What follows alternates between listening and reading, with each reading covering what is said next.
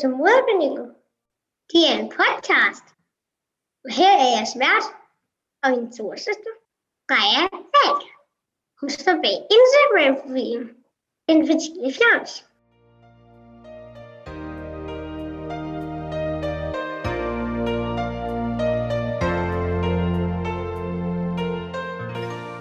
Velkommen til Moderpanelet. Du lytter til en podcast, hvor vi vil sætte fokus på de daglige dilemmaer, der opstår i rollen som mor. Jeg inviterer i hver episode to seje møder ind i panelet, der skal hjælpe mig med at diskutere jeres dilemmaer. Det er vigtigt at understrege, at det I hører udelukkende er personlige holdninger, og at du som mor altid skal følge din mavefornemmelse. Vi er ikke eksperter, men vi vil gøre vores bedste for at belyse jeres dilemmaer fra forskellige vinkler. Dette i håbet om at sætte tanker i gang, hjælpe andre, der måske er i samme situation, og forhåbentlig finde en løsning eller et bud herpå. Tak fordi du vil lytte med.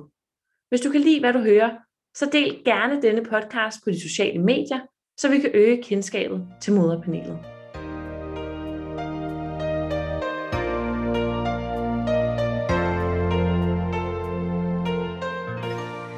Panelet i dag består af Christina, der står bag Instagram-profilen Skovhener, og Julie, der står bag Instagram-profilen Nogens Mor. Velkommen til. Tak. Christina, du er 29 år og bor sammen med din kæreste Morten, som du har været sammen med i godt 12 år. Til daglig hjemmepasser du dine to piger, Pinja på 3 år og Sølvi på knap 2 år. Hvor lang tid tænker du eller håber på at kunne hjemmepasse dine piger? Jamen umiddelbart til skole. Skolealderen. Ja. Øh, det er sådan umiddelbart, men man kan sige, at vi er gået ind til hjemmepasserlivet med den tanke, at øh, vi gør det, så længe der er trivsel for alle. Så at hvis det pludselig ikke fungerer for nogen, øh, om det så er voksne eller børn, så må vi jo kigge på, hvad der er af muligheder. Øh, så, men hjemmepasselivet er, er for, at vi skal, have, vi skal have det godt. Det er ikke et fravalg af institution, det er et tilvalg af tid sammen, kan man sige. Ja. ja. Det er også en rigtig fin tilgang at have til det, fordi jeg også tænker, at det skal jo handle om, hvad der føles rigtigt for ens familie, og ikke hvad der ligesom er gængst. Fordi Julie, din hverdag, den minder jo faktisk på rigtig mange områder om Christinas. Ikke lige med hensyn til hjemmepasserlivet, men du er 28, men også snart 29, som du skrev. Og du har været sammen med din mand, som også hedder Morten, i fem år. Og I lavede jo sammen en ægte Tinder-baby, Elliot, på fire år, og har efterfølgende fået Alma på to og et halvt år. Til daglig der er du uddannet sygeplejerske og læser PT til jordmor. Og Julie, fortæl mig lige lidt mere omkring det her Tinder-baby-show hvor lang tid, eller skulle man nærmere sige dates, gik der før, at, at du stod med de to streger på den plastikpind? Åh, oh, gud.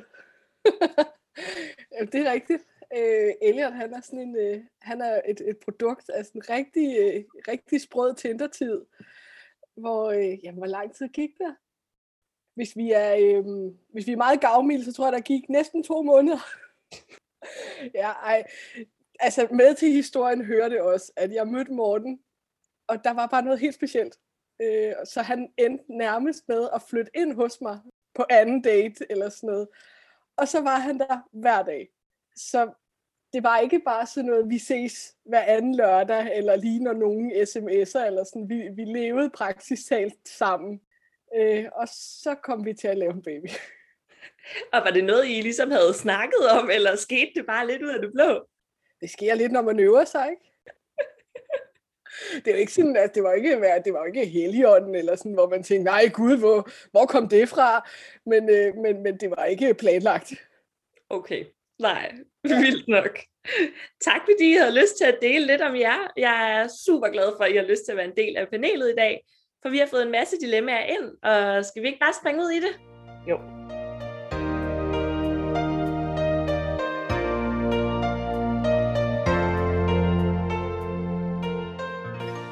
I panelet i dag sidder Christina og Julie, og det første dilemma, vi skal snakke om, kommer fra Sanne, der skriver, Kære moderpanelet, jeg har et dilemma omkring hjemmepasning. Inden jeg fik min datter, var jeg i gang med at studere. Jeg stoppede så for at gå på barsel.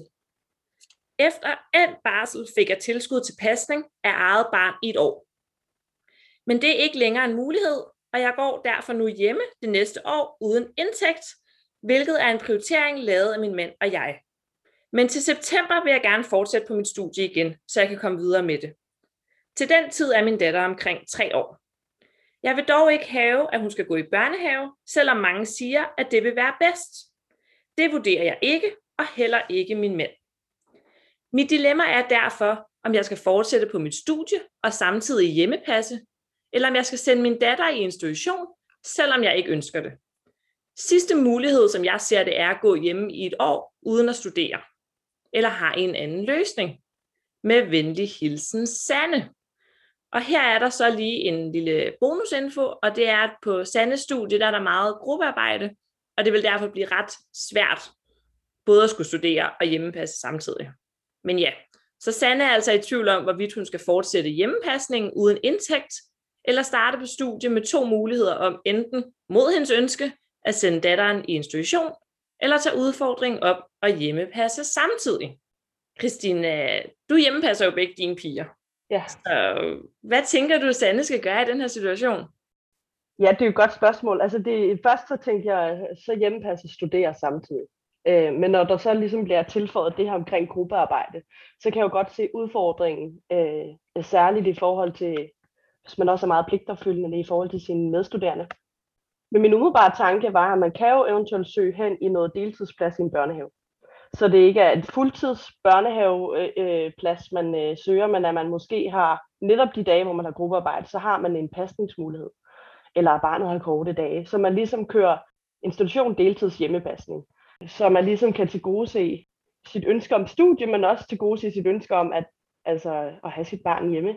Og så tror jeg, jeg bliver bare altid lidt nysgerrig på, hvad det er, der gør, at hun for eksempel ikke vil have sit barn i børnehave. Fordi det kan der være mange grunde til, hvorfor man ikke har lyst til. Det kan også være, at man har et barn, som er meget sensitiv og ikke er god til store grupper, så kan man måske, altså så kan jeg godt se, så kan det have nogle udfordringer. Det kan, men jeg tror, at det vigtigste er, at hun, de skal følge deres hjerte. Altså ikke så meget, hvad andre synes, der er bedst for deres barn. Og Julie, hvad, hvad tænker du, Sanne, hun gør her i forhold til, er det, er det lidt overambitiøst at tro, at hun både kan hjemmepasse og studere samtidig? Eller tænker du, at det vil være en mulighed godt at kunne tage baby med på webcam til gruppearbejdet? Altså, jeg tænker på ingen måde, at det er overambitiøst, at man kan studere eller og hjemmepasse samtidig. Jeg ved, altså, nu er jeg studiegeneration corona, og vi har siddet herhjemme med vores børn på Zoom i klassevis, og jeg ved godt, at altså, hvis, hvis der bliver lukket op, og det bliver sådan mere, at man skal fremmøde og lave det her gruppearbejde, så kan man jo ikke bare sidde og vinke på Zoom og, og med sit barn. Men, men det, kan, det kan lade sig gøre i den konstellation, man vælger, det skal kunne lade sig gøre i. Øhm, jeg bliver lidt nysgerrig på, hvad Sandes mand laver. Øh, fordi hvis han er typen, som arbejder, altså kan arbejde hjemmefra, så kunne det jo også være en løsning at dele det der, at hvis hun har nogle dage, hvor det er en mulighed, eller hvor, det, hvor hun skal møde op inde på det her gruppearbejde og studie og sådan, så kunne det jo være en mulighed, at han hjemmepassede de dage. Ja, øhm. altså som jeg forstår det på Sande, så er det hende, der kommer til at hjemmepasse, hvis de tager den beslutning. Hendes mand er helt enig i, at han synes ikke, at deres datter skal sendes i institution, men han kommer ikke til at kunne tage over for den her hjemmepasning. Christina, du markerer. Jamen det er fordi, jeg, jeg vil egentlig bare sige, at jeg er meget enig med Julie øhm, i det, hun siger. Jeg tror heller ikke, det er for ambitiøst. Jeg tror det også, det handler om forventninger til selvfølgelig sit studieliv. Hvordan er, går man til det at gå på studie også? Ikke? Det tror jeg også, man skal gøre op med sig selv. Øhm, øh, og, men jeg tror helt klart, der er, altså, jeg sidder også og tænker, hun kunne også have en barnepige. Fordi kvæg, at hun jo kommer på SU, så er der en indkomst, en det er noget, jeg tænker, at en barnepige er noget billigere end en børnehaveplads. Alt afhængig af, hvor de bor i landet også. Ikke? I København er det jo vanvittigt. Altså, men, øh, så derfor så tænker jeg, at det kunne også være, at hun kunne finde en ung pædagogstuderende, altså, som kunne have lyst til at komme x antal timer om ugen, når hun skal være på et studie eller et eller andet, og så får barnet stadigvæk den her en til en med en voksen. Det kunne i hvert fald være en mulighed, tænker jeg, fordi det er rigtigt, hvis manden ikke har mulighed for øh, i arbejdstiden at byde ind, øh, så, så står hun jo selvfølgelig meget med det selv, og kan derfor have brug for nogen. Det kan også være, at der er nogle bedsteforældre, det er jo igen det kan også være, at hun har bedsteforældre, der arbejder. Det vi, tror jeg, vi er mange, der har. Så ja, øh, men jeg tænker, altså det har vi i hvert fald selv tænkt i, at en barnepige kunne være en mulighed. Altså sådan noget 5-10 timer om ugen, så får man noget luft til det, man selv gerne vil dyrke af interesser, eller studie, eller arbejde, eller ja. Ja, for på den måde undgår hun faktisk institutionen, og Julie, du markerede også til det. Jamen, det gjorde jeg, fordi at, hvad hedder det, øhm, for det første er jeg, jeg er meget enig med, hvad det Christina siger, men jeg tænker også det der med at få forventningsafstemt, få forventningsafstemt på hjemmefronten, men også på studiefronten, fordi man skal virkelig snakke, altså nu ved jeg ikke, jeg tænker det er studiegrupper det her, det foregår i, og man skal, man skal virkelig gøre det klart, hvad det er for et udgangspunkt, man, man tager med ind i det her samarbejde, så ikke at der sidder nogen i den her studiegruppe og forventer, at, at man altså hver dag kan mødes et eller andet sted, og sådan, så man skal have sat nogle fuldstændig klare rammer for, hvordan det her det skal fungere, og så kan man kaste sig ud i den der løsning, hvor man siger, så kan man måske få en barnepige eller en bedsteforælder eller et eller andet ind de dage, hvor det er planlagt på forhånd. For jeg tænker på ingen måde, det er overambitiøst.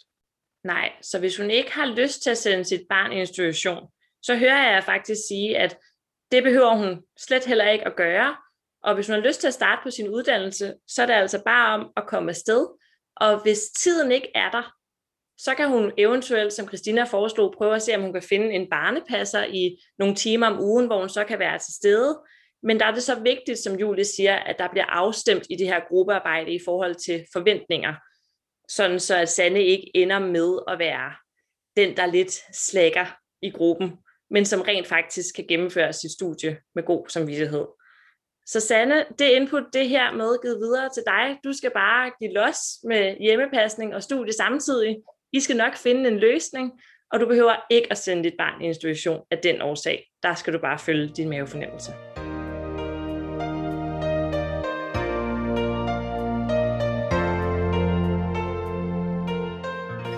Vi springer direkte videre til det næste dilemma, og det kommer fra en kvinde, der kalder sig Karoline og hun skriver som følgende. Kære moderpanelet, for to måneder siden fik min kæreste Lasse og jeg en søn.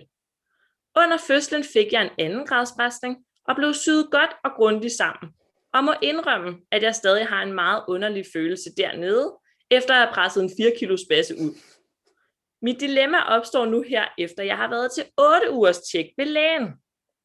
Alt ser fint ud, og jeg har i den sammenhæng fået lagt en spiral. Lasse har lige siden hver aften lagt op til, at vi skulle starte vores sexliv op igen, men jeg har simpelthen ikke lyst. Jeg kan jo ikke fortsætte med de dårlige undskyldninger. Men samtidig er det jo heller ikke fordi, at jeg ikke har lyst til ham, men jeg har i det hele taget ikke lyst til, at nogen eller noget skal nærme sig dernede endnu. Jeg kan mærke på Lasse, at han bliver frustreret hver gang, jeg i anførselstegn afviser ham, og jeg er bange for, at vi glider fra hinanden på det her punkt, og ender som to sure individer, i hver sin side af dobbeltsengen. Så hvad stiller jeg op her?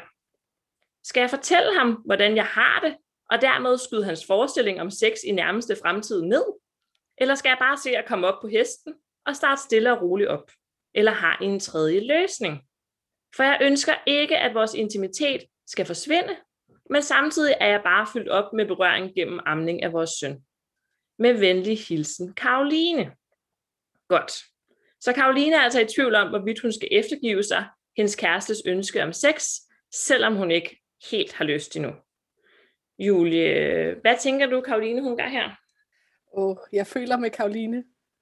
Det er, øh, det, det er noget af en omgang, hun har været igennem, og det er, man kan godt, eller det er i hvert fald hørt ofte, at, øh, at når man har født, at man har sådan et lidt, lidt forkvaklet forhold til sit underliv, og hvad der foregår dernede i virkeligheden så, altså nu kan jeg jo ikke, jeg kan jo ikke sidde og sige, hvad der foregår med Karoline, men i de fleste tilfælde, der foregår det mere op i kvindens hoved, end ned i kvindens underliv. Så det jeg tænker, hun skal ikke eftergive noget, hun på ingen måde har lyst til. Fordi det at, lave, det at være grænseoverskridende for sig selv, og det skal man ikke. Men jeg synes, sådan både personligt og fagligt, at hun skal snakke med sin kæreste om det. Hun skal sætte ord på, hvordan det er, hun har det nede i den der region. Og, og så skal de få sig en, altså de, de skal få sig en dialog omkring det. Det er ikke noget, man bare lige snakker hen over en torsdag aften, når baby har skrevet en ind i hovedet i, i tre timer, og man er fuldstændig blæst i pæren. Øh, det, det er sådan noget, man har, det, det er noget, man har en løbende dialog omkring. Og som hun selv skriver, det der med, at hun er fuldstændig fyldt op af berøring og nærvær igennem det her amning, det er også fuldstændig klassisk. Altså sådan, man, man bruger så mange timer som nybagt mor med det der lille menneske i armene, og det rører ved en steder, som før har været mega intimt, som nu pludselig bare er blevet sådan en eller anden funktionspakke, at, at nu kan den det her, og, og så skal man for også lige vende sig til, at ens mand gerne vil røre der, hvor der øh, vælter mælk ud i kaskader, og alt er bare nyt og mærkeligt. Og så, altså, så, så snak om det, og gør det, lad være med at gøre det pinligt. Altså sådan, og, og hvis, altså jeg tænker, at de fleste mænd er lydhøre over for det. Altså sådan, der er ikke nogen grund til at blive ved med at afvise og vende ryggen til. Så vend ansigtet til og sige, men jeg har det virkelig svært med det her. Jeg, har, altså, jeg vil så gerne, at vi kan røre ved hinanden, og vi kan bevare vores intimitet, men, men jeg er fyldt op. Jeg, jeg er vidderligt fyldt op af berøring og fødsel, og måske, altså sådan det, er, det, det jeg har hørt før, kvinder tænker, at de er sprængt til atomer. Altså, det, det kan være sådan helt fysiologisk, at de tænker, at det ligner sådan nogle altså gardiner, der blafrer, og jeg, altså, hvad, hvad har man ikke øh, måtte lægge øre til, man tænker, det er jo den fineste lille vagina, der sidder dernede, man kan jo ikke se, at du har fået 22 sting. Så sådan rent praktisk kan hun jo også se på sig selv. Hun kan tage et lille håndspejl og take a look, og sige, men jeg, jeg ser helt almindelig ud. Og så tale med manden om det. Det, er, det tænker jeg. Ja, hvad tænker du, Christina? Skal, skal hun ikke bare springe ud i det? Nej, det skal hun ikke. øh, der er jeg jo helt enig med Julie. Jeg synes ikke, man skal gøre noget, man ikke har lyst til. Altså helt enkelt. Altså, øh, og man kan sige, det er, jo, det er jo også, som hun selv siger, det handler ikke om manden. Jeg kan 100% sætte mig ind i det, jeg har haft det på samme måde. Der gik flere måneder, før vi havde sex første gang. Og, og så er det ikke for at gøre det en skræmmestor, men det gjorde ondt første gang, vi havde sex. Efter begge fødsler, det var ikke rart. Fordi jeg både var nervøs, og jeg var spændt, og det var både sådan i forhold til, hvordan føles det dernede. Hvad synes han om min krop? Den ser anderledes ud. Tingene, altså, nu er det jo meget privat, ikke? Men altså, jeg kan huske første gang, vi sådan havde sex, hvor han øh, tog mig bagfra, så mine bryster, de, altså, de var, jeg følte, de var i hele lokalet. Altså, og det var, ikke rart. Altså, og, vi måtte jo, og så måtte vi også bare ligesom grine af det, og, og øh, vi har også måttet stoppe sex undervejs, hvor jeg bare måtte sige, nu kan jeg ikke mærke, nu kan jeg ikke mere. Nu kan jeg mærke, at nu, eller så bliver jeg fraværende. Altså, øh, og som vi siger herhjemme, vi, vi vil hellere have, have afbrudt sex end fladfix sex, ikke? hvor man bare ligger som sådan en fladfisk, og bare er sådan lidt, bare gør, hvad du vil. Altså, det er jo heller ikke fedt. Så, og ja, snak om det, uden tvivl snak om det, men også være ærlig omkring, at det kan være svært at snakke om. Det er skide svært at snakke om sex, fordi øh, vi kan også have en masse idéer om, hvad den anden synes øh, er vigtigt, eller hvor meget. Det kan jo også godt være, at han bare har helt vildt meget lyst til hende, fordi han ser den her nye kvinde, som udfolder sig som mor til hans barn. Han har været med til at skabe hele den der urkraft-ting i ham. Og derfor så kan han bare ikke lade være, for han synes, hun er for lækker, eller sådan. Øh, så jeg tror, at det, det, det er virkelig værd at snakke om, øh, og det er også okay, at det er svært at snakke om. Hvordan gør hun det? Fordi Karoline beskriver jo, at Lasse bliver super frustreret, når hun får afvist mm. Og det er jo nok, som I begge to er inde på, at hun jo ikke har fortalt ham, hvordan det er, hun føler. Nej. Men hvordan skal hun tilgå ham? Fordi hvis han bare bliver frustreret, så føler hun nok heller ikke, at det er let at tilgå ham, som situationen er lige nu. Yes, der vil jeg sige, der er Karoline også nødt til at kunne rumme, at han synes, det er svært. Altså der er vi jo nødt til at rumme hinanden begge veje. Han er nødt til at kunne rumme, at der er hun bare ikke endnu. Øh, det kan være, altså der kan være mange grunde til det. Altså hun har det svært i sin nye krop, eller hun, det kan også være, at hun selv har prøvet at, at onanere, og det har gjort ondt, eller der kan jo være mange grunde til, at hun sådan er nervøs for det, selvom lægen har sagt OK, og der vil jeg også sige, al respekt for praktiserende læger, men jeg synes, der er mange, der får OK. Jeg har også fået OK, og jeg sidder med en prolaps nu. Altså sådan, så man kan sige, altså OK, OK, altså, det var det måske der, ikke? Øh, og så tænker jeg intimitet. Altså intimitet er mange ting. Det er kys, lange kys, korte kys, det er hold i hånden, det er at røre hinanden på låret. Det kan også bare være at sidde nøgne sammen. Altså lægge i ske. Øh, det kan også være, at man bare starter med at røre ved hinanden, uden at man skal decideret have sex.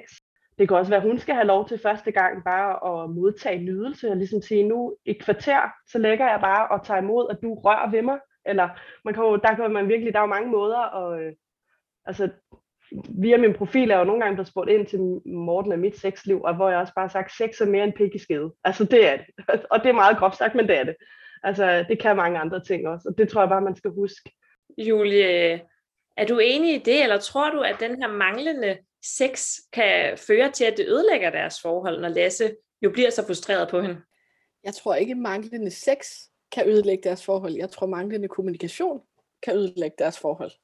Øhm, og så tænker jeg det der med, at du spurgte øh, Christina før, om, om altså, hvad hun skulle gøre over for ham. Og jeg tænker, at, at en af de ting, som, som sådan er meget håndgribelig, det er at anerkende hans problem. Så jeg kan godt forstå, at du er frustreret over det her, fordi det er jeg måske faktisk også. Jeg er også frustreret over, at jeg ikke har samme lyst som før, og det gør også mig ked af det, at jeg ikke kan altså, interagere med dig på samme niveau lige nu. Men det kan jeg igen snart. Og vi bliver nødt til at tage det som sådan en dynamisk proces. Vi er, altså, de er jo fuldstændig sprit nybagte forældre. Hele deres liv er blevet vendt på hovedet. Der er intet, der er normalt nu. Og, og altså sådan, hvad man var før, ja, man er, da, altså, man er da det menneske, men man er da i den grad ændret. Og, og det bliver man nødt til at tage altså, sammen. Så jeg tænker, at, at altså, snak, snak, snak sammen, og det er hammer svært. Ja, Christina, synes, synes du Lasse forventer for meget af Karoline her, du markerer? Jamen, øh, nej, det synes jeg ikke nødvendigvis. Og det er i hvert fald ikke det, jeg hører ud fra, hvad Karoline siger, fordi det, som du læser op om Karolines dilemma, er jo en kvinde, som jo rigtig gerne vil mødekomme sin mand. Og faktisk rigtig gerne vil mødekomme den frustration, han sidder i. Og det er jo også det, hun siger, skal jeg bare eftergive? Hun vil jo gerne gøre sin mand glad. Altså, så jeg tror øh, slet ikke, jeg synes, han kræver for meget, fordi hvad kræver han overhovedet? Han prøver sådan set bare at lægge op til sex. Eller sådan. Det er jo ikke et krav. Han søger intimitet med sin kæreste. Øhm, øh, og det jeg sådan sidder og tænker, det er, at øh, jeg følger en profil ind på Instagram, det gør jeg måske også, der hedder Parterapeutens Dagbog. Og hun har nogle rigtig gode øh, snakke nogle gange og dele omkring, hvor ofte man rent faktisk, de fleste sådan almindelige danskere har sex. Øh, og det er jo ikke ualmindeligt, at der er nogen, der har kun har sex en gang om året, for eksempel. Så det er også nogle gange det der med måske at få snakket om, hvad er vores forventninger til vores sexliv. Så hele den der snak, som Julie også siger, det synes jeg er sindssygt vigtigt. Men det kan være enormt svært, og særligt når man jo også er lige er blevet nybagte forældre, og det hele er vendt på hovedet. Og, ja, men øh, jeg synes også, man skal give sig selv noget tid, og det tror jeg også, det er også en samfundsting. Altså, ja, det, det bliver en længere debat, men altså der, jeg tror helt kulturelt og samfundsmæssigt har vi meget mere at arbejde på der i forhold til vores sexliv, og særligt også, når man er blevet forældre. Julie, vil du have en afsluttende bemærkning, inden vi afrunder? Jamen, det, det er faktisk lidt, det er lidt en efterfølgelse til det, Christina siger, det der med, at, at det er sådan en samfunds- og kulturting, det der med, at sex er ikke bare pik i skede. Altså, det kan, altså, de skal finde ud af, hvad der er rart for dem. Det kan lige så godt være, at man går forbi hinanden klokken to om eftermiddagen og giver hinanden en lang krammer, øh, og gerne en kram meget over 20 sekunder. Det, og, det frigiver så fantastisk meget oxytocin, og så bliver man så glad i sin krop. Altså sådan, de der små ting, et lille klap i numsen, et lille stryg hen over skuldrene, altså sådan, rør hinanden og, og begynd at, at nærme jer hinanden. Det behøver ikke være pik i skede til at starte med. Christina, en sidste afsluttende bemærkning. Tak, jeg vil bare sige kærlighedssprog. Det kan virke lidt et alternativ, men det kan være, at hun har brug for noget andet end berøring, men hans er berøring. Så der kan man måske også møde hinanden, eller lære noget om hinanden der. Ja. Det lader vi blive det sidste ord. Kærlighedssprog. Så kære Karoline, du skal ikke eftergive din kærestes ønsker, men derimod gå ind i en dialog og få snakket med ham omkring, hvad er det, du egentlig føler omkring den her situation, og fortælle ham, at det ikke er en afvisning af ham, og at du også ønsker at genoptage intimiteten, men sex er altså mere en pikkeskede. Den har vi vist haft gennemgået et par gange her. Så tak for jeres ærlige beretninger og input. De er hermed videregivet til dig, Karoline, og jeg håber, at du kan bruge dem til noget og har fået lidt afklaring på, hvordan du skal gribe den her situation an. Men den endelige beslutning er selvfølgelig helt din egen.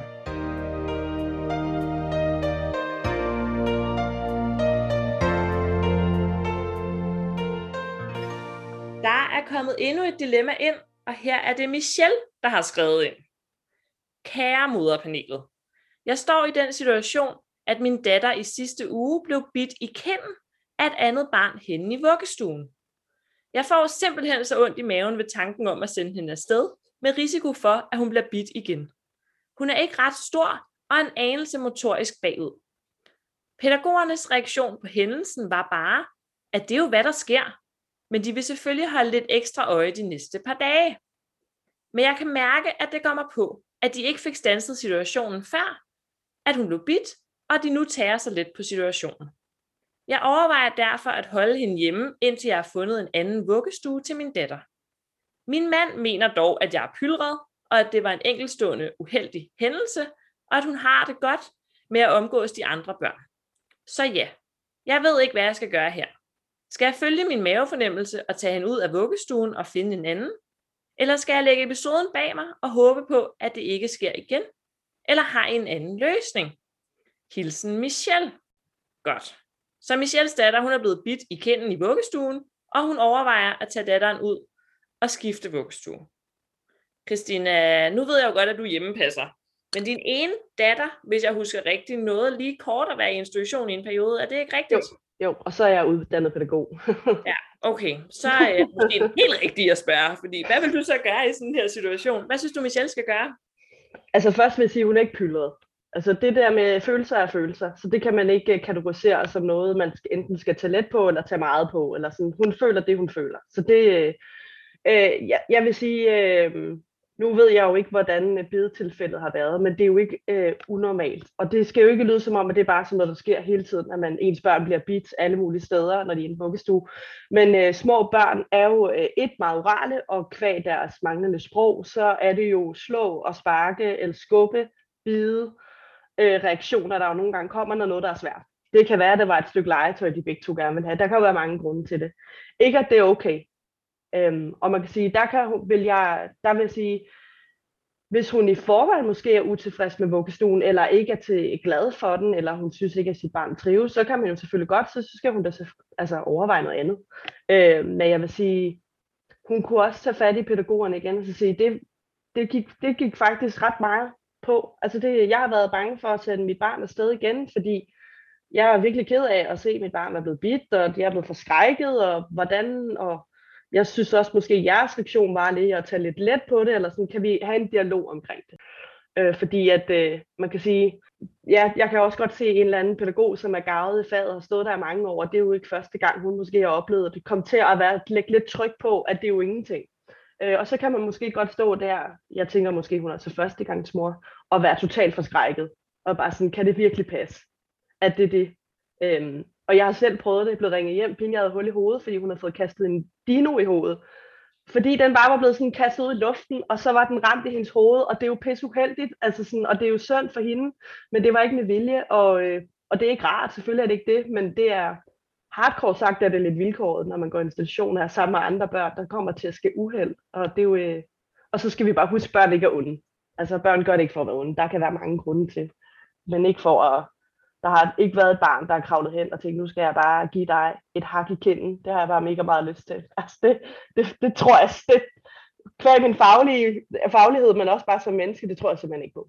Nej. Julie, hvad tænker du? Øh, overreagerer Michelle ikke lidt her? Nej, det synes jeg ikke, Michelle hun gør.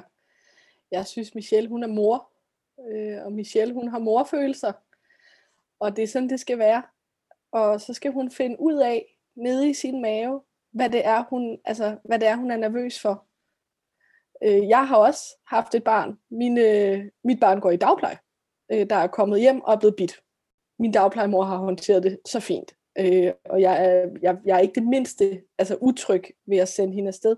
Men hvis man er utryg, så skal man i tale sætte det. Hvad gjorde Fordi, du, da, da du fandt ud af, at der havde været bid involveret? Jamen, det var min dagplejemor, der gjorde mig opmærksom på det, da jeg hentede simpelthen der, øh, der har været den her episode, din datter er blevet bit, og, og sådan skal det jo selvfølgelig heller ikke være, og, og vi har taklet det sådan her, sådan her, og I skal lige holde øje med det. Øh, så det var, ikke, det var ikke mig selv, der skulle opdage det. Øh, og det synes jeg, det var enormt tryghedsskabende, at, at det ikke blev negligeret, fordi at det kan godt være, at det er, er, er 25. gang for en pædagog, men det er første gang for moren.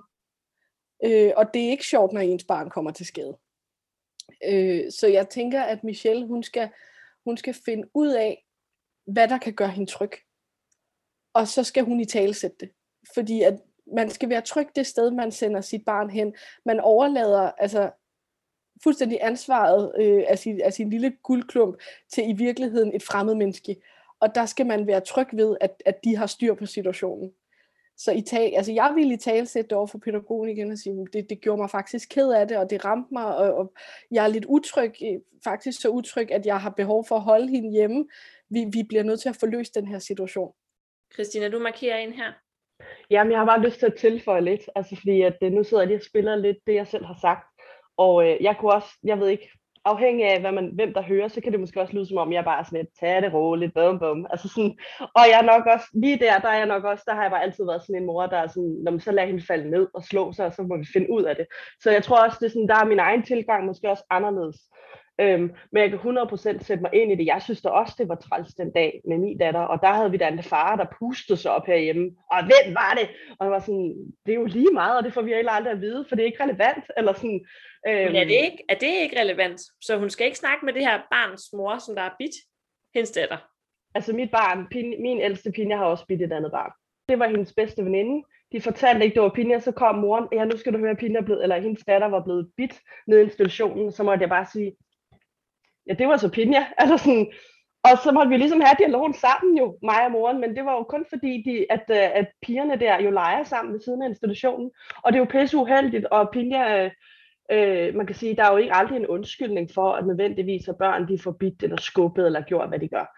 Øh, men der kan være forklaringer. Øh, og Pinja var lige blevet storesøster, at hun var lige rykket fra vuggestue op i sådan en mellemgruppe. Der var mange nye skift for hende, og, øh, og det var svært for hende i en eller anden situation her med veninden, og så bed hun. Og det er jo ikke okay, men det var, hvad hun gjorde. Eller sådan. Og der tror jeg bare, det er vigtigt, at, som Julie snakker om, det der med at få snakket med pædagogen, for det kan også være, at pædagogen kan komme ind med nogle, nogle snakker om, hvordan vælger de at takle det. Ikke? Altså, fordi det har også meget med at gøre. Er der blevet håndteret situationen? Øhm, ja, så det, men jeg vil bare sige, at det er i hvert fald ikke, øh, det er ikke for småt eller for stort. Det er, det, det er en oplevelse, øh, ja, Michelle nu engang har haft. Og det er vigtigt altså, at holde fast i det. Så det, jeg hører jer sige, det er, at Michelle, hun overreagerer ikke i den her situation. Hun er bare mor, og det er helt naturligt. Men det at blive bit eller slået, det er bare børns måde at reagere på, og det er, hvad der kan ske i en vuggestue. Men hun skal selvfølgelig kunne sende sin datter afsted med ro i maven. Så en idé vil være at tage fat i den her pædagog en gang til og lige høre, ved du hvad, den her episode, den ramte mig altså i maven. Jeg har brug for, at vi lige får snakket lidt mere omkring den. Og hvis pædagogen så er åben, jamen så skal hun altså ikke hive sin datter ud af vuggestuen. Men hvis pædagogen derimod går totalt i forsvar eller angreb, og hun har en dårlig fornemmelse med at sende sin datter afsted, så må det jo være sidste udvej. Men I mener i hvert fald ikke, at det er første step at hive datteren ud af vuggestuen. Tak for jeres input. De er hermed givet videre til dig, Michelle, og jeg håber, at du kan bruge dem til noget, men den endelige beslutning er selvfølgelig helt din egen.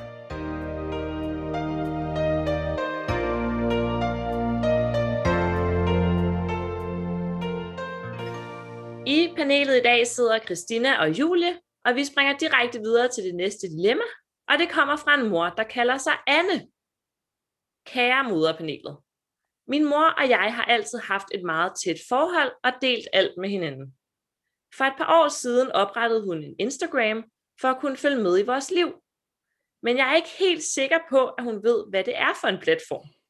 For hun kan også finde på at lægge billeder op af mig fra en strandtur i bikini i uheldige positioner, og bare skrive, hyggedag på stranden med min skønne datter. Jeg ved, at hun gør det i bedste mening, og har hidtil ikke haft nogen problemer med det, når det i anførselstegn bare er gået ud over mig. Mit dilemma opstår nu, hvor jeg har fået en datter. For selvom hun bare er en stolt mormor, så tager hun billeder af alt og lægger op på Instagram. For eksempel hvis jeg bader min datter, så kan hun godt finde på at tage et billede af seancen, hvor min datter jo åbenlyst er nøgen, og lægge på Instagram med teksten, så er det badetid. Jeg kan mærke, at det overskrider min grænse. Vi har før ikke haft en kultur, hvor man har spurgt om lov til at lægge billeder op, men jeg kan mærke, at jeg har brug for at sætte en grænse her. Så hvad gør jeg? Kan jeg bede min mor lade være med at lægge billeder op uden tilladelse? Eller skal jeg bare acceptere, at det er hendes måde at vise sig frem som den stolte mormor, der kan dele minderne med familien, eller har I en tredje løsning? Med venlig hilsen Anne. Så Anne hun er altså i tvivl om, hvordan hun tilgår sin mor, angående det her med at dele billeder på de sociale medier. Og Julie, hvad tænker du, Anne gør her?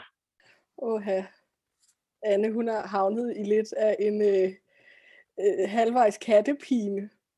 Fordi og det er ikke for at fornærme den der øh, mor-generation. Altså jeg forestiller mig, at, at det er, er min forældregeneration. Men der er det med den forældregeneration, de ejer ikke SoMe kørekort. Altså de, der er simpelthen intet filter. og det, det er dejligt. Jeg tror, at de har lidt glemt, hvor mange de potentielt kommer til at dele det her med. Fordi der var engang, altså min mor, hun holder da også forfærdeligt meget af at hive de der album frem, da jeg var lille og havde bare røv og for øvrigt lignede en pølse og sådan noget. Men, men det er ligesom om, at det, det er kun dem, der kommer ind i hendes hjem, altså sådan, når vi sidder og snakker om det, og sådan, det, det bliver holdt en privat ting. Jeg tror, det der, når det kommer ud på internettet, så mister de lidt den der fornemmelse af, hvor det ender hen. Altså sådan, og, og jeg tror, det er sådan en ting, det der med, at vi er vokset op med internettet, vi har en idé om det, vi har den der øh, social media feeling. Det der, det er bare fedt. Fordi så kan man lægge det op, og så kan onkel Bob over i Jylland, han kan følge med. Og det er jo rigtig dejligt. Men, men det kan en eller anden nede i Syrien og op i Nordnorge og sådan noget også. Så jeg tænker, at hun skal prøve at se, om hun kan snakke med sin mor om det. Hun skal anerkende, at det her, det er jo dejligt, at mor hun er bare så stolt af det her barnebarn, at hun, hun vil gerne dele det. Fordi det kan jeg godt forstå. Og, og der er sikkert også mange situationer, som Anne, hun ikke tænker over, at hendes barn vil blive delt i. Men, men så er der de her private, intime situationer, og, og det, altså i min optik, og det må stå for min regning, det skal man heller ikke. Så må man sætte en lille sol hen over der, hvor det bliver, øh, altså der, hvor det bliver intim, fordi man skal også bare hele tiden have med sig, at der findes så mange grimme mennesker ude på det her internet. Øh, og, og øh, det kan godt være, at Annes mor synes, det her billede er sødt, men, men der kan sidde en, et, et vemmeligt menneske et eller andet sted og få noget øh, grimt ud af det her billede. Og den situation skal vi slet ikke ud i. Nej, og øh. Christina, i den henseende, er det overhovedet okay at tage de her billeder i første omgang? Altså må hun gerne tage billederne og lægge dem op, uden at have fået Annes tilladelse? Det tænker jeg, det må være op til Anne. Altså det kan jeg ikke øh, svare på på hendes vegne. Øhm, jeg vil sige, nu har jeg jo selv en Instagram-profil, hvor jeg frit og kvidt deler mine egne børn. Og, øh, og der, er jo, der er jo selvfølgelig blandet meninger omkring det at dele børn, altså dele billeder af sine børn, eller børnebørn for den sags skyld, andres børn, venners børn på de sociale medier. Så jeg spørger også altid om tilladelse, hvis det er andre af mine egne børn. Og min mand og jeg har da også haft en snak om, hvad synes vi er okay, og hvad synes vi ikke er okay. Og jeg tænker, det først og fremmest skal Anne jeg ved ikke, hvis hun har en partner, tale med partneren om, hvad synes vi er okay, det er vores barn. De har ligesom ansvaret, barnet kan ikke selv sige fra. Øhm, og så kan de ligesom sige, okay, vi har, vi har besluttet, at det er det her, vi synes, der er okay. Og så kan man sige, det kan de stå til ansvar for, når barnet bliver større og siger, hvorfor fanden har I gjort sådan eller sådan? Øh, fordi de har ligesom taget stilling til det, og så må de dele den del med mormor. Og ligesom sige, mormor, jamen øh, vi har haft en snak om det, og vi vil gerne have, at du ligesom også respekterer de her grænser, der vi har i forhold til deling af billeder. Men skal hun bede om tilladelse, mormoren, hver gang hun skal lægge et billede op, eller skal hun have et sæt klare retningslinjer, og så egentlig være fri til at lægge op derfra? Det ved jeg ikke. Det tænker jeg, Anne og øh, eventuelt hendes partner må diskutere, hvad de synes. Fordi det kan også godt være, at de synes, det er fint, hvis lille Gubi altid har tøj på. Så må hun måske gerne gøre det. Hun, jeg har selv sådan nogle regler. Et, de skal ikke være nøgne. To, det skal ikke være situationer, hvor de græder eller er kede af det, eller er frustreret, eller er i sådan konflikter, øh, fordi det er sårbart, og øh, det kan jeg gøre med mig selv. Jeg kan selv sidde og græde på min Instagram, men jeg vil ikke sætte mine børn i den situation.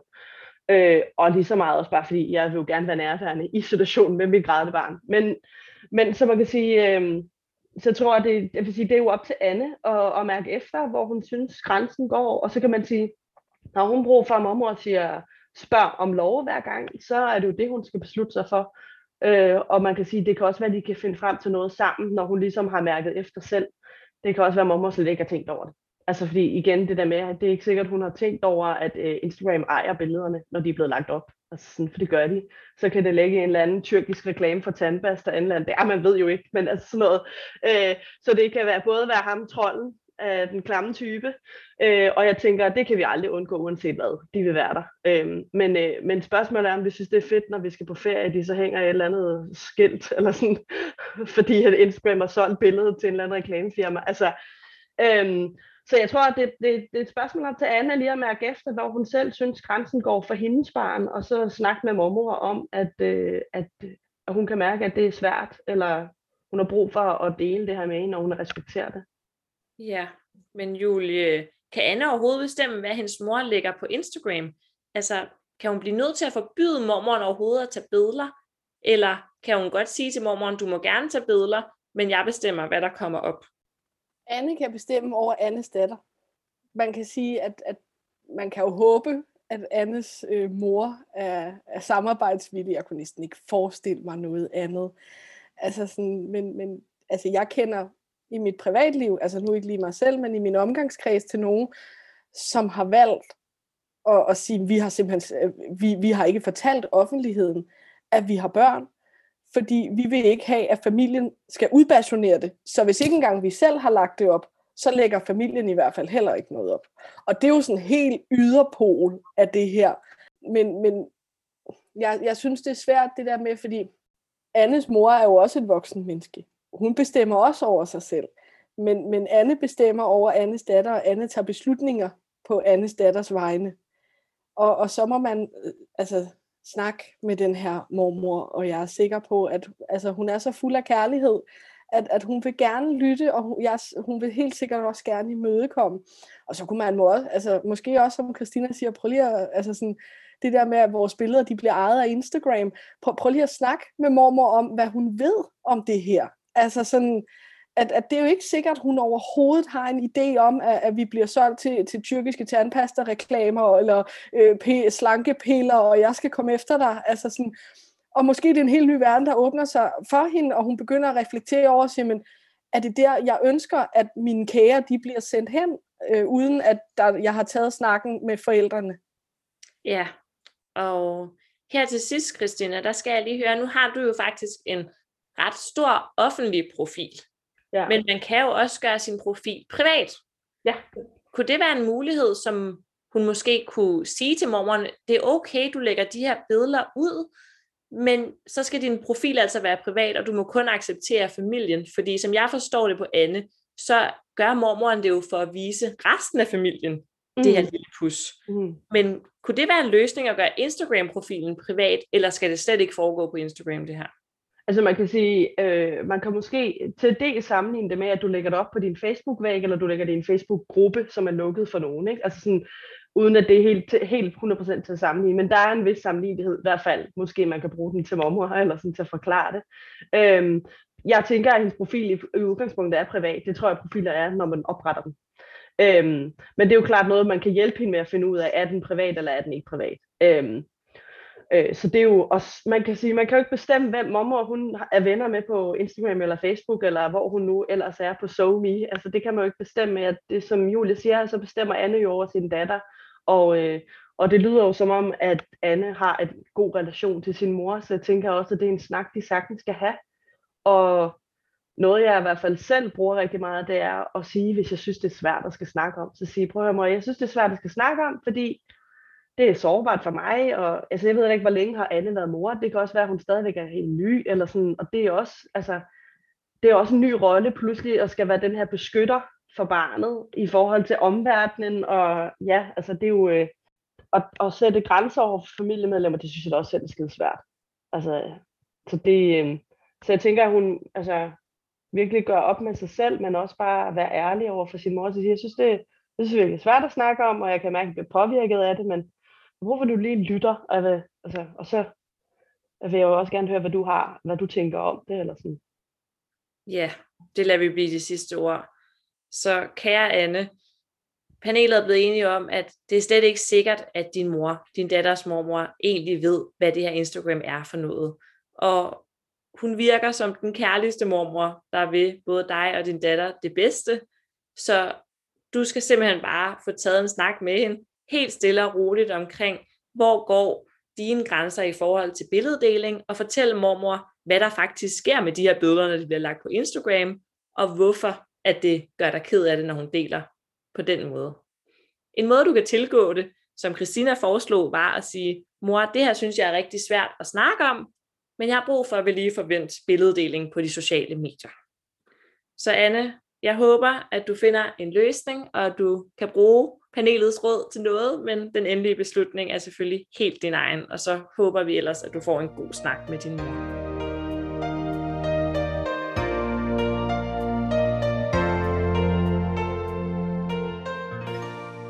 Vi springer direkte videre til næste dilemma, og her er det Frederikke, der har skrevet ind. Kære moderpanelet, jeg står i den situation, at min kæreste og jeg bliver forældre om et halvt års tid. I den forbindelse er jeg begyndt at tænke over, hvilke værdier jeg gerne vil give videre til vores kommende barn. Jeg ønsker et sundt og kærligt liv for os alle. Mit dilemma opstår så her. For min kæreste har siden vi mødte hinanden været ryger. Så jeg er ligesom selv gået ind til det. Men jeg kan mærke, at det går mig på, nu hvor jeg er blevet gravid. Kan jeg tillade mig at bede ham om at stoppe for vores barns skyld? Eller kan jeg ikke ændre på, at det er en del af ham, og jeg jo har vidst det på forhånd? Jeg har endnu ikke præsenteret min bekymring for ham, så jeg håber, I kan hjælpe mig med, hvad jeg skal gøre. Jeg har besluttet mig for at gå med den konklusion, I kommer med, da jeg virkelig er i tvivl her. Med venlig hilsen, Frederikke. Og der er lige en lille bonusinfo. Det er deres første barn, og de har ikke nogen børn fra tidligere forhold, så de er førstegangsforældre begge to. Så Frederikke er altså i tvivl om, hvorvidt hun skal konfrontere sin kæreste med hans rygning, nu hvor de står til at blive forældre. Julie, hvad tænker du om Frederikkes situation her? Jeg, for det første så tænker jeg, at Frederikke har en utrolig sund øh, overvejelse og, og refleksion over det her. Og, er, det og så, din, øh, er det din personlige holdning, eller din faglige holdning? Og der, der er både min person og min faglighed, gudskelov, frygteligt enige. Øhm, og så tænker jeg, nu, nu kommer min faglighed specielt, tænker jeg, at rygning er aldrig en del af nogen. Det er et tilvalg. Der er ikke nogen mennesker, der øh, per definition er, er født som ryger, eller, eller skal gå igennem hele livet som ryger. Man, man kan jo godt skubbe til noget sund fornuft, og, og i tale sætte, at, at man synes, det er svært. Øh, at man godt er klar over, at, at det var det her menneske, man ligesom indledte et parforhold med, og, og det er jo heller ikke, fordi jeg tænker ikke, hun har i sinde at ændre på ham, men, men der er en vane, som hun ikke finder gunstig. Og så tænker jeg, at hun kan snakke, altså, hun kan snakke med ham om det nu. Det vil jo øh, bedre føre end siden. Og så er jeg helt sikker på, at når de sidder til deres første jordmorkonsultation, så bliver de konfronteret med det igen. Christina, nu hører vi jo lidt fra den kommende jordmor her, og jeg havde heller ikke regnet med et andet svar, end at selvfølgelig skal kæresten bare stoppe. Men Frederikkes kæreste har jo rådet siden de mødte hinanden. Og hendes holdning har jo faktisk først ændret sig efter hun er blevet gravid. Så kan hun mm. tillade sig at kommentere på det, fordi hun har jo ikke hidtil sagt noget som helst til det. Og det har hun stadig ikke. Så er det også lidt tavligt at komme her og sige, Nå, men nu er jeg blevet gravid, og jeg nævnte ikke før, at du skulle stoppe med at ryge, hvis jeg blev gravid. Men sådan har jeg det nu. Jeg tænker, det er en stor del af det at blive forældre, fordi, og nok særligt som mor, fordi øh, man kan sige, hun er jo mor nu. Hun har et barn inde i maven, som hun allerede nu gør alt muligt for at passe på, og hun gør måske også Sundhedsstyrelsens anbefalinger, hvor meget hun må spise og drikke og gøre, og øh, det ved jeg jo ikke, men sådan, øh, men man kan sige, det som jeg tænker, det er, at hun kan ikke bestemme, hvad han skal gøre. Hun kan ikke bestemme over et andet menneske. Så det er ligesom også et, et valg, der er op til ham. Men man kan sige, de kan jo godt have en sund snak, og det tænker jeg, det er godt, uanset om det er rygning eller hvad det er, men om, hvad har vi af forskning om det at være forældre? Hvad er det for nogle værdier, vi gerne vil give videre til vores barn? Både, øh, hvad, og hvad er det for nogle rammer, vi også gerne vil give? Nu ved jeg ikke, hvordan de bor, men det kan også være, at han siger, jeg stopper fandme ikke med at ryge.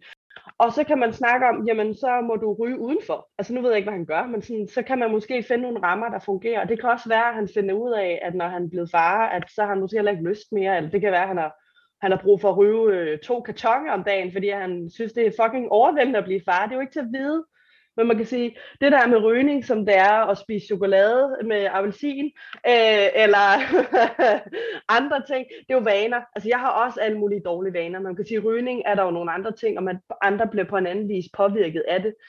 Men man kan sige, at øh, vaner er jo altid spændende at snakke om, og hvorfor er det, han ryger? Er det fordi han, altså der kan jo være nogle ting der også, og det skal man også være, det skal der også være plads til, men jeg synes, hele hendes tilgang omkring det at gå og gøre sig nogle overvejelser om, hvad er det for nogle værdier, del det med ham, og så del også det med rygning, sige, nu kan jeg mærke, at det ændrer sig i mig med det her rygning, og hvad tænker du egentlig selv? Altså, i stedet for at bare lægge på bordet, du skal stoppe, så spørg ham, hvad tænker du selv med rygning og en lille baby, eller har du gjort dig nogle overvejelser? Det kan jeg mærke, det fylder i mig.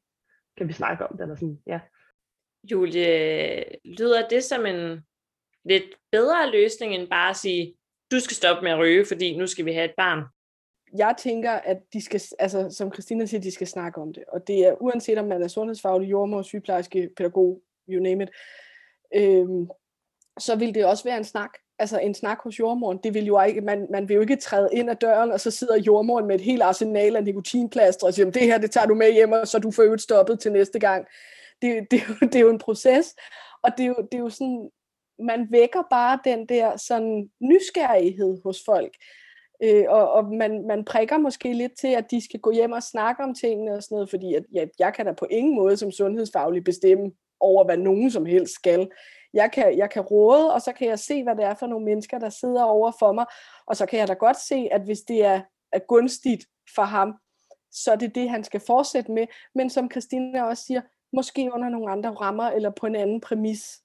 Altså sådan, måske skal han ikke sidde og ryge det her barn lige ind i, øh, lige ind i næsen, mens det ammer, så kan han gå ud på altanen, og sådan. så må de finde ud af, hvad der skal fungere for dem, for hvad der er rigtigt for den ene, er ikke rigtigt for den anden. Christina, du markerer til det.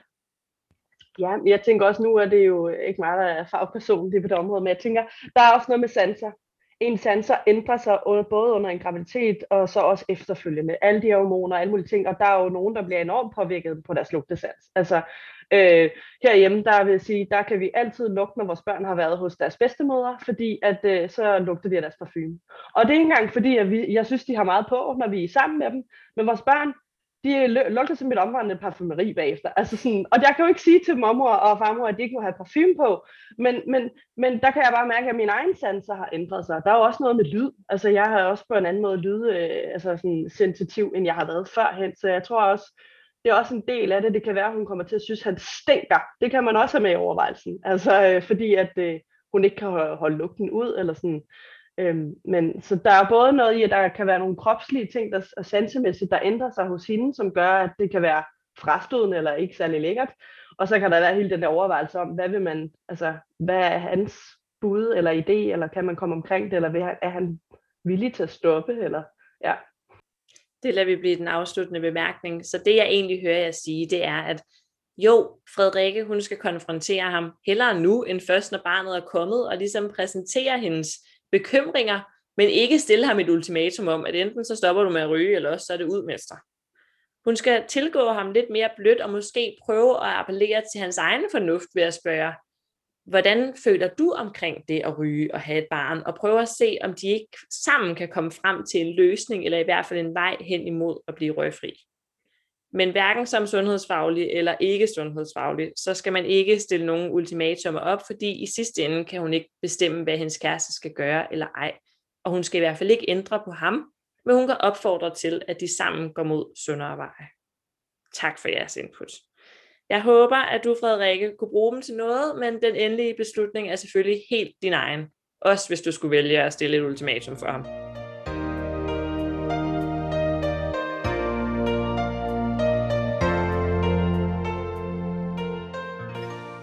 Vi er ved at være ved vejs ende, men har lige et sidste dilemma, vi skal runde, og det kommer fra Emilie. Kære moderpanelet. Jeg skriver til jer, da min mand og jeg ikke kan komme til enighed. Vi fik i 2017 en dejlig lille søn, meget unge. Så står der i parentes, at de var henholdsvis 19 og 22. I den forbindelse blev jeg ramt af en fødselsdepression, og elskede faktisk ikke min søn i over et halvt år. Jeg følte mig alene, og som om, at mit liv var blevet revet væk mellem fingrene på mig. Min kæreste var en klippe og fik mig godt igennem med hjælp fra en psykolog på sidelinjen. Der er nu gået fire år, og vi har det skønt sammen som en familie på tre men jeg kan mærke en lyst til at udvide familien. Jeg er godt på den anden side af min fødselsdepression, men min kæreste er bange for, at vi ender i samme situation som ved første barn, hvis vi får endnu et. Og det ønsker han ikke, da han er bange for, at det så bliver enden på vores forhold. For han har ligesom meldt ud, at det kan han altså ikke holde til en gang til. Han er også fint tilfreds med vores familie, som den er nu, og ønsker ikke at ødelægge noget. Jeg ønsker bare så brændende at kunne give min søn en søskende, men vil selvfølgelig ikke risikere mit forhold. Åh altså, hvad gør jeg? Skal jeg holde fast og garantere, at vi ikke ender i samme situation som sidst, da jeg er blevet ældre og stærkere? Eller skal jeg acceptere, at han ikke ønsker det, når der jo er en lille risiko for endnu en fødselsdepression, og leve med, at min søn ikke bliver storebror, eller har en tredje løsning. Med venlig hilsen Emilie, den meget skrukke mor. Så Emilie er altså i tvivl om, hvorvidt hun skal acceptere, at hun ikke kan give sin søn en søskende, da hendes kæreste frygter endnu en fødselsdepression. Christine, øh, hvad tænker du om Emilies situation her? Først vil jeg sige, så går det lige i maven, fordi at øh, et, så har jeg jo selv haft en efterfødselsreaktion og en fødselsdepression. Øh, jeg, har, jeg har jo to børn. Øh, og sidder selv og er helt absurd skruk for at få et tredje, og det er min mand heller ikke interesseret i. Så jeg kan mærke, at jeg også bliver meget berørt faktisk af det, fordi det ligger mig meget på scene lige nu, og noget jeg selv kæmper rigtig meget med. Jeg vil sige, hun skal jo selvfølgelig gøre op med sig selv, hvor stort og brændende det ønske er at få et barn mere. Øh, men det lyder som om, at de allerede nu er ret gode til at snakke om det, og jeg vil sige, øh, hendes mand har jo også nogle helt reelle grunde til, hvorfor han måske kunne være nervøs for at få et barn mere, øh, i frygt for, hvordan vil hun ende mentalt. Øh, der kan man jo, hvis, hvis lysten for ham er for et barn nummer to, hvis han tænker, at det kunne måske godt være, så kan man jo gøre sig nogle overvejelser om, hvordan man passer på hende, og hvordan man både forebygger eller forbereder øh, hele den mentale del, øh, fordi jeg tænker, hun er blevet klogere på også, hvad den fødselsdepression har handlet om for hende. Ikke? Hvad er det, der har været svært? Man kan jo gøre sig noget forberedelse og nogle overvejelser. Hvad gør vi, og hvad hvis du bliver ramt igen? Hvordan kan vi så takle det? Og alt sådan nogle ting. Der er jo mange, altså sådan, der er i hvert fald nogle muligheder, men man kan sige, hvis han slet ikke har lyst, så er det jo selvfølgelig at gøre op med sig selv, om man enten med fortsætte i parforholdet, og så kan det jo være, at det ændrer sig for ham. Det kan jo godt være. Eller at sige, jamen så øh, vil jeg finde en ny partner og få et barn mere. Altså sådan, så det er jo lidt at gøre, altså det lyder meget hårdt med hårdt, og det er ikke sådan, men, øh, men det er jo i hvert fald også en overvejelse, kan man sige. Ja, og Julie, tænker du, kan Emilie garantere sin kæreste, at hun ikke ender i samme situation som sidst? Er det muligt? Nej, det er det helt korte svar. Det kan hun ikke. Men Emilie er et helt andet sted, end hun var ved sin første graviditet. Hun er blevet forældre en gang. Hun, både hende og hendes kæreste ved godt, hvad det går ud på nu. Hun har været igennem et langt forløb hos en psykolog med, med en lang afklaring. Øh, så er hun blevet ældre. Hun er helt sikkert også blevet mere moden. Og så vil hun være et sted, sådan rent sundhedsteknisk, hvor hun vil få nogle andre tilbud. Jeg sidder tilfældigvis selv i en, i en special konsultation øh, for gravide med særlige øh, behov. Og, og øh, altså, børn er en gave, øh, og, og, og give sine børn søskende er en gave. Og, og man skal ikke, altså sådan, i min optik skal man ikke være bange, fordi der er et system, der, der folder sig ud under dig, øh, når, når man kan se, okay, men det er en, der tidligere har været ramt af enten efterfødselsreaktion, fødselsdepression, det kan være nogen, som har alle mulige ting med sig, så bliver man tilbudt at komme i sådan nogle øh, jordmorforløb, hvor man, altså sådan, når man bliver gravid, får nærmest uanede mængder af samtaler, hvis man har behov. Og, og jordmor kan henvise til, til ting og sager, og sådan, man, har, man har mulighed for at blive grebet allerede under graviditeten, og den jordmor, der sidder i de der specialkonser, er uddannet til at have med folk at gøre, som har reageret på et eller andet før. Så, hvad hedder det, øhm, dit spørgsmål det gik på, om, om, om hun kunne love det. Nej, det kan hun ikke. Fordi at, at det er en hormonel proces, og ingen ved, hvad der foregår. Hun har været, altså, det må have været så altså, frygteligt og skamfuldt for hende at føle, at hun ikke har elsket sin søn.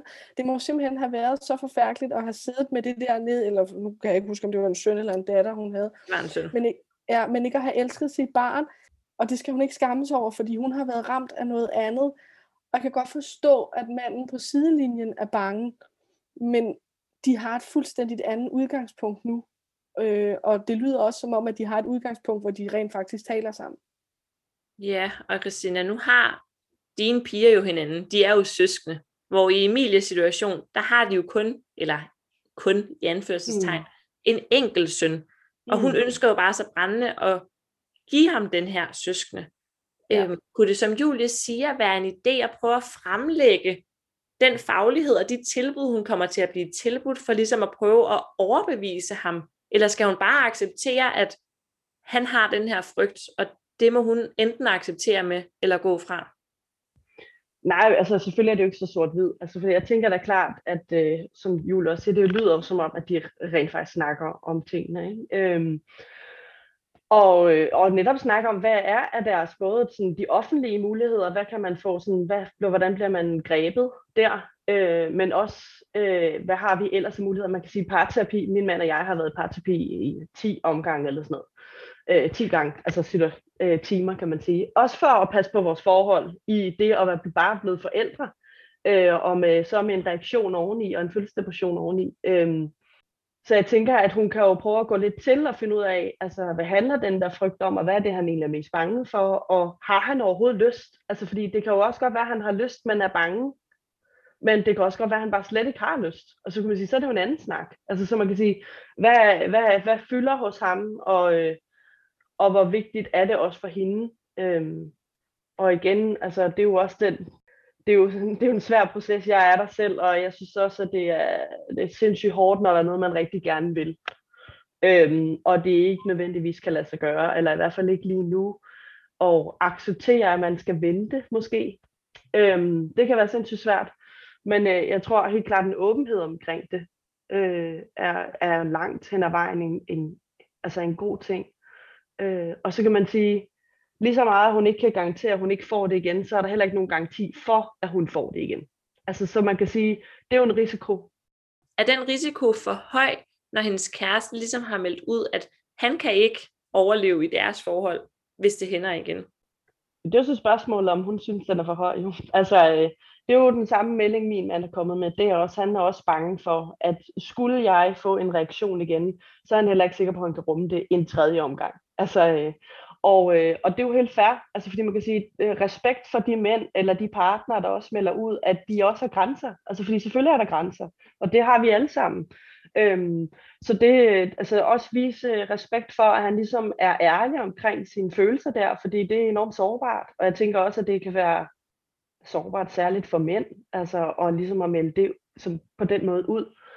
Øh, så jeg vil sige, det lyder meget som om, at øh, hun har en mand der, der jo øh, egentlig rigtig gerne øh, vil imødekomme hende, men også er enormt ærlig omkring, hvor han står. Så det er også, øh, det er jo også meget at have med sig. Øh, men ja, og så er der bare også forskel på at få et og to børn. Selvom man har fået det før, så er der forskel. Altså der, der, der er et andet barn også, der har brug for en, når man pludselig sidder med et lille barn. Så det er en ny rystelse, det er en ny konstellation, man bliver mor på en ny måde, fordi det er pludselig en ny kasse, man sådan skal forholde sig til. Så ja, men der er jo ikke nogen garantier for enten, at hun ikke får det, eller at hun får det. Så det spørgsmål, jeg tænker, at spørgsmålet handler rigtig meget om, hvorvidt de rigtig gerne vil have et andet barn. Og så kan man snakke om, hvis de gerne vil det, hvordan kan de så passe på hende og deres forhold. Ja, og Julie, Emilie beskriver jo, at grunden til, at hun gerne vil have et barn til, er for at kunne give sin søn en søskende. Men, men er det synd for den her dreng? Altså er det synd for Emilies søn, hvis han ikke får nogen søskende? Eller kan man faktisk godt blive glad som enebarn? Det er jo et dejligt spørgsmål, fordi jeg er enebarn.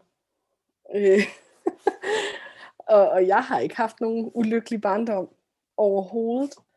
Øh, jeg har haft en dejlig, dejlig barndom. Øh, og jeg ved ikke, jeg tror måske... Altså, jeg har jo nyt godt af at være den eneste, øh, kan man sige. Men jeg tror måske som voksen, altså sådan, kunne jeg godt det der med at have en søskende. Det kunne have været lidt fedt. Og det, det er en meget lille ting, men jeg kan godt, altså sådan, så det der med, så bliver det egoistisk, at tænke, så hvad med, hvad med mine børn? Får de nogle fædre og kusiner? Og, og, altså sådan, og jeg tænker sådan, der, der er også mange ting, mine børn ikke øh, altså sådan, kommer til at opleve, og det er jo ikke derfor, man skal, altså, det er jo ikke derfor, man skal få børn, for at, at de skal kunne opleve et eller andet. Så bliver det sådan en, en egoistisk øh, tankegang for mig. Men, men jeg tror, det er det der med, at, at så, så har jeg ikke haft den side af det, så jeg har svært ved at se den vinkel, hvordan det er at have søskende.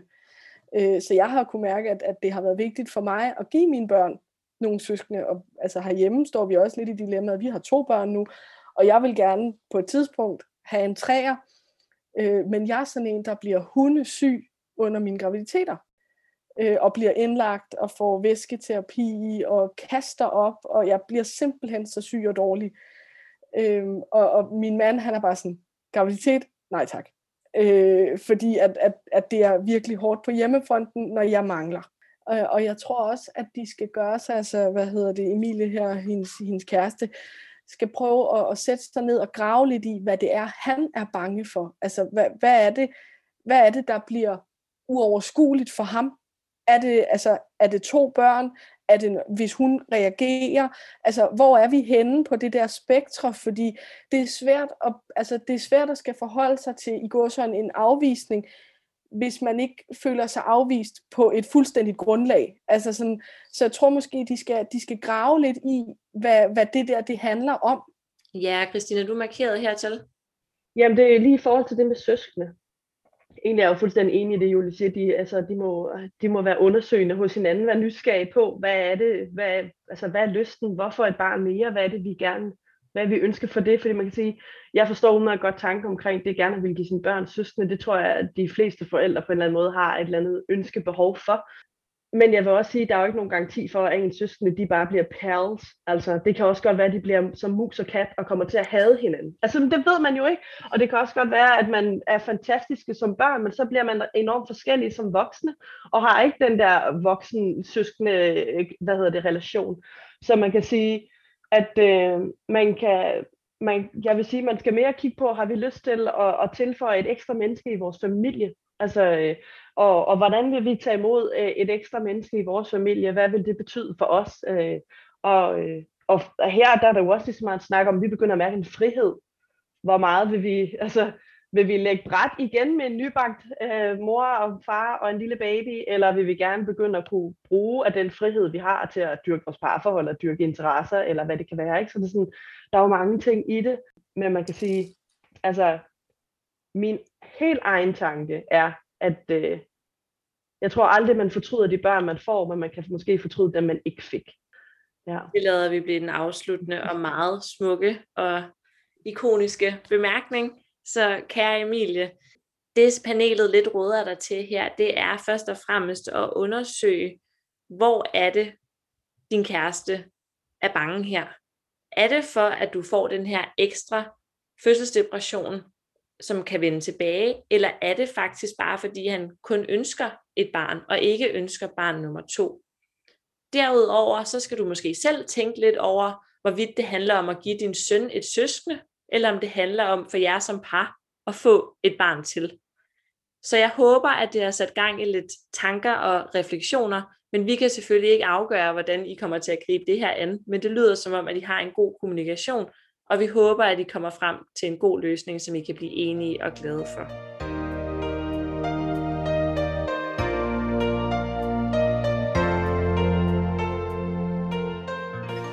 Nu har vi været igennem dagens seks dilemmaer, og er nu kommet dertil, hvor vi skal have afgjort, hvilket dilemma, der har gjort størst indtryk på jer her i panelet i dag. Men inden vi kommer dertil, vil jeg kort lige ramse op, hvad vi har været igennem i dag. Vi startede med Sanne, og hun ønsker at starte studie, men ønsker samtidig også at hjemmepasse. Så kom Karoline, og hun ønskede ikke sex efter fødslen. Så havde vi Michelle, og hun overvejede at skifte vuggestue, fordi hendes datter var blevet bidt af et andet barn, så kom Anne, hvis mor delte billeder af hendes nøgne datter på Instagram. Så havde vi Frederikke, hvis kæreste var ryger, og de skal til at have et barn, og hun ønskede, at han skulle stoppe. Og til sidst her, der havde vi så Emilie, som fik en fødselsdepression med sit første barn, og ønsker nu nummer to, men det vil kæresten ikke. Så Julie, vil du ikke starte? Hvilken en af de her dilemmaer har gjort størst indtryk, eller måske bare sat flest tanker i gang hos dig i dag, og hvorfor? Oh, altså, jo, jeg vil gerne starte.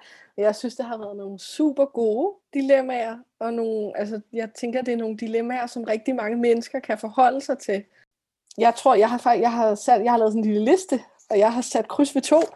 Ja. Yeah. Jeg, jeg har sat kryds ved Karoline, der i to måneder ikke har øh, haft sex, eller hvor længe det nu var, og Emilie med fødselsdepressionen.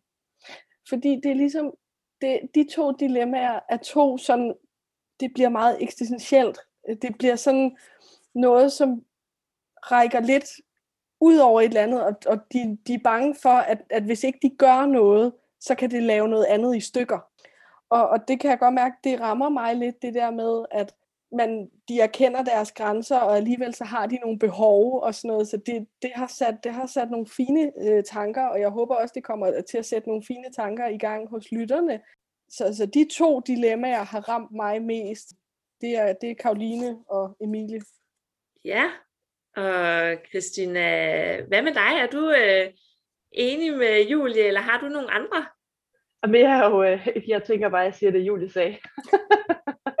Nej, men altså, jeg var faktisk meget enig. Altså, øh, jeg vil også sige, at øh, særligt Emilies der med ønsker om et, et, et barn mere og en fødselsdepression i bagagen, kan jeg jo 100% relatere til. Så det er jo bare, øh, øh, som jeg også selv sagde, jeg kan jo mærke, at det går lige ind i mig, og jeg bliver berørt af det. Eller sådan, øh, men øh, klart også det med Karoline og sexlivet, fordi jeg tænker, det er, jeg tror, det tror jeg, mange sidder og kæmper med hjemme i stuerne, og måske ikke lige får snakket om, og det, fordi det også er enormt øh, sårbart og ømt og intimitet, og ja, men jeg synes generelt, at det er nogle sindssygt gode øh, dilemmaer. Selvfølgelig vil man jo ikke ønske, at folk står i de dilemmaer, de gør, men, øh, men enormt relevant og, øh, og sindssygt sejt af de kvinder, som har meldt ind. Så jeg håber også bestemt, at de jo på en eller anden vis kan bruge noget af det, vi har snakket om i dag.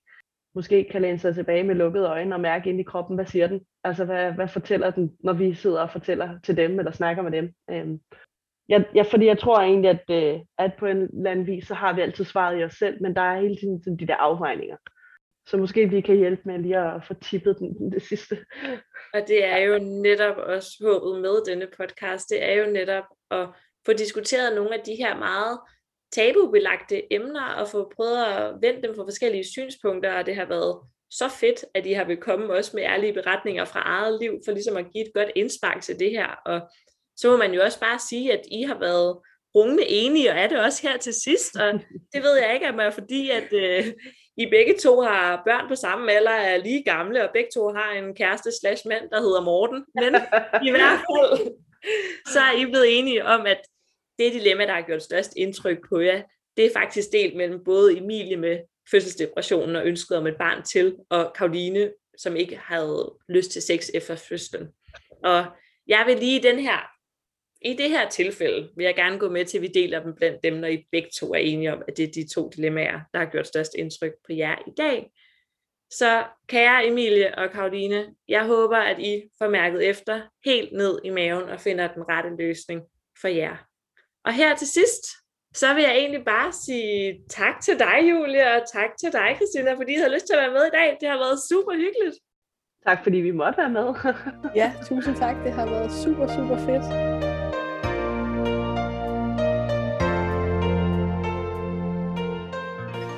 Det var det, vi havde for nu her i moderpanelet.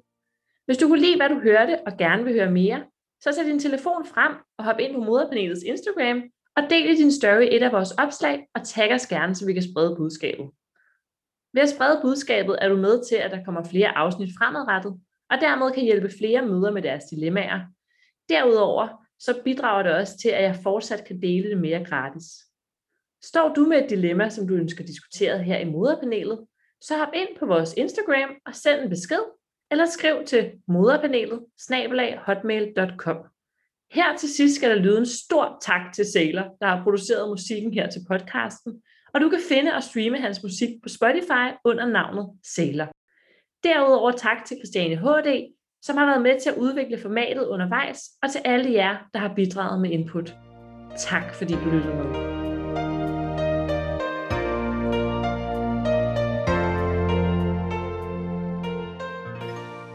Du lyttede til moderpanelet med min storesøster, Freja Falk.